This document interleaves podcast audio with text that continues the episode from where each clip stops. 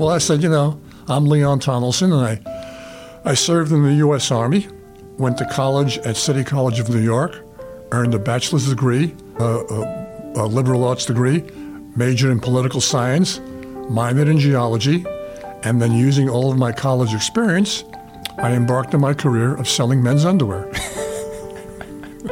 So you were a sales executive for Fruit of the Loom? yes, I was executive vice president for sales.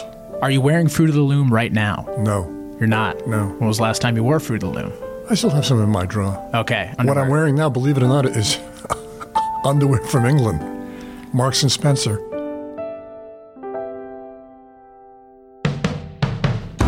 Me and All My Friends, a podcast about love, life, and joint pain. Produced in partnership with Blakeford Senior Life.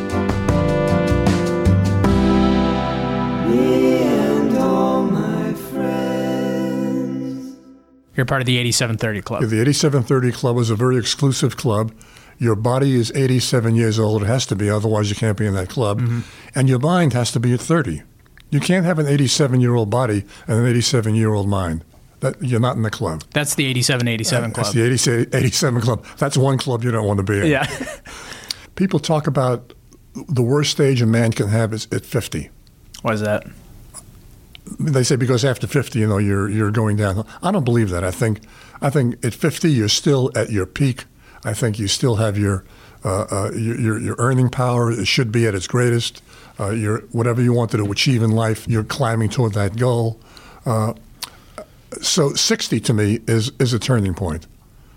Up until 60, you're you're you're doing just great. I think when you reach 60, you start thinking about, well, you know what? There's more behind me than there is in front of me Yeah. Yeah. and that's it. And uh, but then when you get into your seventies and eighties, you start you accept it and you enjoy it. Yeah. you know, and uh, you know when when you're fifty years old, you say, "Gee, I'll never tell anybody that I'm fifty years old. I'll tell them I'm thirty-eight or 40. Uh, and except when you get up to be seventy-five or eighty, you say, "You know what?" When they ask me how old, I'll tell them the truth. Yeah. a couple things. Um, one is the interviews I've had with people here, Dr. Region, Francis Edwards. Great guy. Well, Dr. Region, what's inspiring about him is age be damned. He's still going to be learning and, Yeah. and curious and knowledgeable. And and Francis uh, had some line in our interview where she was just like, I don't care how old I am. You know, you, you do things your way. And if people don't like it, then you're just a kooky old person. But but you, you do things on your term and, and your old way. Now, a couple things I want to say. One is I think you should change the 8730 club to 8727. And I say that as a 32 year old who who knows 25, 26, 27, great. 27, things start going downhill. I don't know if you know that 30 ain't that great. 30 is when your friends start to get married and they're having kids and you're going, Am I going to have kids? Is my career not taking off? You start getting hangovers pretty bad. 27, you don't get hangovers. 27, you're still in the prime of your life. So just consider putting in an application for the 8727 Club. So you were a sales executive for Fruit of the Loom? Yes, I was executive vice president for sales. Are you wearing Fruit of the Loom right now? No, You're not. No. When was the last time you wore Fruit of the Loom? I still have some in my drawer. Okay. What was it like to work there? Uh, Great. It was great. You know, uh, I was going to be a regional manager in the Middle East, and I was actually looking for homes in Allentown, Pennsylvania, Sorry, you said the middle. mid Atlantic, okay, Mid Atlantic. around Philadelphia. That Sorry, area. Middle East would have been different. No, no, the regional manager for the Mid Atlantic, he was retiring, and I was going to take his place.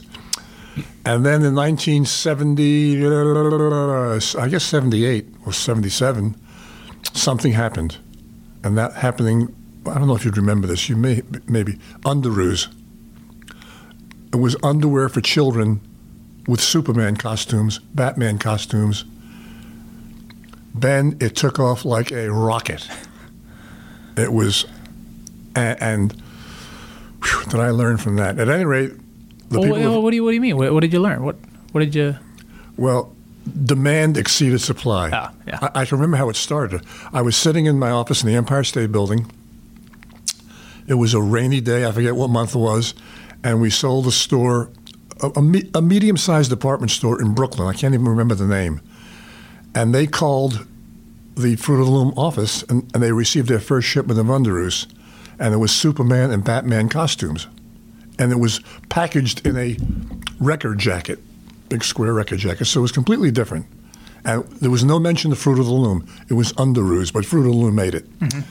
and the guy said, he says, as soon as we unpacked it, it was gone. He said the people were just coming in, and as soon as they saw it, they bought it. But marketing, in the long run, totally, totally screwed it up. Uh, for example, Batman and Superman were characters that were extremely popular with parents and children. To see their kid in a, su- in a Superman costume or a Batman costume, and Robin was very big, Spider Man was very big, and then we made it for girls also. And for girls, there was one character that you just you couldn't make it fast enough, and they couldn't keep it in stock. Was Wonder Woman. It was phenomenal, phenomenal character. So would you have to get like the rights from? Would it have been Marvel at the yeah, time? We, we were at Marvel and DC Comics. And we, we paid them commission, uh, and it may have been I don't know two or three percent. I have no idea what it was, but the idea was that they had some bad characters. There was a comic called Archie. Archie was a not, not a good character to sell, and in, stores could not order a box full of Superman or a box full of Batman. You had to have it assorted and because they were paying, they were obligated to pay commissions to all of these. Uh, these people had guarantees, and I told the marketing people, I said, "The hell with the guarantees. Pay the guarantees. Forget about Archie. Concentrate on Batman, Robin, Superman, and Spider Man. Oh no, no, no, we have to." So The bad kids need Archie. so as the as the retailers started receiving boxes, they got they sold all of the Batman, they sold all of the Robin, they sold all of the Superman. They were stuck with Archie. All right, Lane. I want to ask, ask you one more one more thing, and then we're gonna get out of here. Yeah, sure. Queen. Let's talk about Queen. Well, yeah. Love them. I saw them. You know, they they had a uh, a, sh- a Queen show in England when I was living there. I don't think it's. It, God knows, it still may be running now, and I just love the group. And Freddie Mercury, uh, unfortunately, died so young. How talented he was! I just, you know, I just I love their songs. I got to be honest with you. Yeah.